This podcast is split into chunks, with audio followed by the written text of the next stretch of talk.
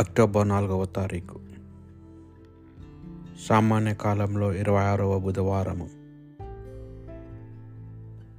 పునీత శిశు ఫ్రాన్సిస్ వారి పండుగ.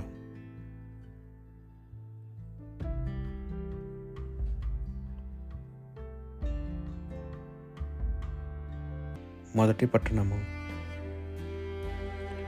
నెహమాయ గంధము రెండవ అధ్యాయము. ఒకటి నుండి ఎనిమిది వచనముల వరకు. అర్థహస్తు పరిపాలన కాలము ఇరవైవ ఏట నీసాను నెలలో ఒకనాడు రాజు భోజనము చేయుచుండగా నేను అతనికి ద్రాక్షసారమును అందించి తిని. అందుకు ముందెన్నడు నేను రాజు ఎదుట విచారముగా కనిపించి ఎరుగను. కనుక అతడు నన్ను చూచి ఓయ్ నీ విచారముకు కారణమేమి? నీకు విధేయము ఏమి ఉన్నట్లు లేదు. కనుక ఏదివో మనస్తాపో నిన్ను పీడించుచుండవలను అని అనెను. రాజు మాటలకు నేను మిగుల భయపడి తిని నేను అతనితో ప్రభుల వారు కలకాలము జీవింతురుగాక మా పితరులను పాతిపెట్టిన నగరమున నిలమట్టమై ఉన్నది. దాని ద్వారములను మంటలో కాలి బుగ్గిలు అయిపోయినవి నాకు విచారము కాక మరి ఏమి కలుగను అని అంటిని. రాజు ఇప్పుడు నీ కోరిక ఏమి అని నన్ను ప్రశ్నించాను. నేను స్వర్గాధిపతి అయిన ప్రభువును ప్రార్థించి తిని అటు పిమ్మట రాజుతో ప్రభుల వారు చిత్తమైనచో తమకు నా మీద దయ పుట్టినచో నన్ను మా పితరులను పాతిపెట్టిన యూదాసీమనకు వెళ్ళిపోనిండు. మా నగరమును పునర్మించుటకు ఆజ్ఞయిండు అని అంటిని. అప్పుడు రా రాణి కూడా రాజు ప్రక్కనే కూర్చి ఉండేండు అతడు నీ ప్రియమై నీ ప్రయాణము ఎన్నాళ్ళు పట్టును? నీవు మరల ఎప్పుడు తిరిగి వద్దు అని నన్ను ప్రశ్నించాను. నేనొక్క తేదీని నిర్ణయించి చెప్పగా ప్రభు నా కోరికను అంగీకరించాను.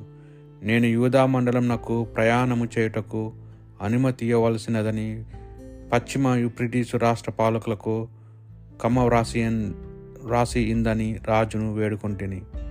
మరియు రాజు అధీనములో అరణ్యములకు అధిపతి అయిన ఆశాపునకు కూడా కమ్మనొసుగుడని అడిగి తిని దేవాలయం ఎదుట నన్ను కోట బురుజులకు నగర ప్రాకార ద్వారములకు నేను వసించు గృహములకు వలసినంత కొయ్యను ఇప్పవలసినందని ఆ కమ్మలో రాయించి తిని ప్రభు నన్ను కరుణించెను గనుక రాజు నేను అడిగినదంతయు దయచేసెను.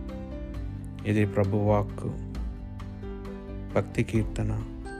నేను నిన్ను మరిచిపోయినచో నా నాలుగా అంగిటికి కరుచుకొని పోవునుగాక మేము బబులోనియా నదుల చెంత కూర్చుండి సియోనును తలుచుకొని విలపించితిమి ఆ చెట్టునున్న నిరవంజ చెట్లకు మా తంత్రియవాదమును తగిలించితిమి మాము బందీలునుగా కొనిపోయిన వారు మీరు పాటలు పాడి మమ్ము ఉల్లాసపరచుచుండి అడిగిరి. సియోనును గూర్చి గీతములు పాడిని పాడుడని కోరిరి. నేను నిన్ను మరచిపోయినచో నా నాలుక అంగటి ఖర్చుకొని పోవునుగాక మేము బబిలోనియా నదుల చెంత కూర్చుండి సియోను తలుచుకొని విలపించితిమి ఆ చెట్టునున్న నిర నిరవంజి చెట్ల మా తాంత్రికవాదమును తగిలించితిమి కానీ అన్యదేశమును మేము ప్రభు కీర్తన ఎట్లా పాడుదము?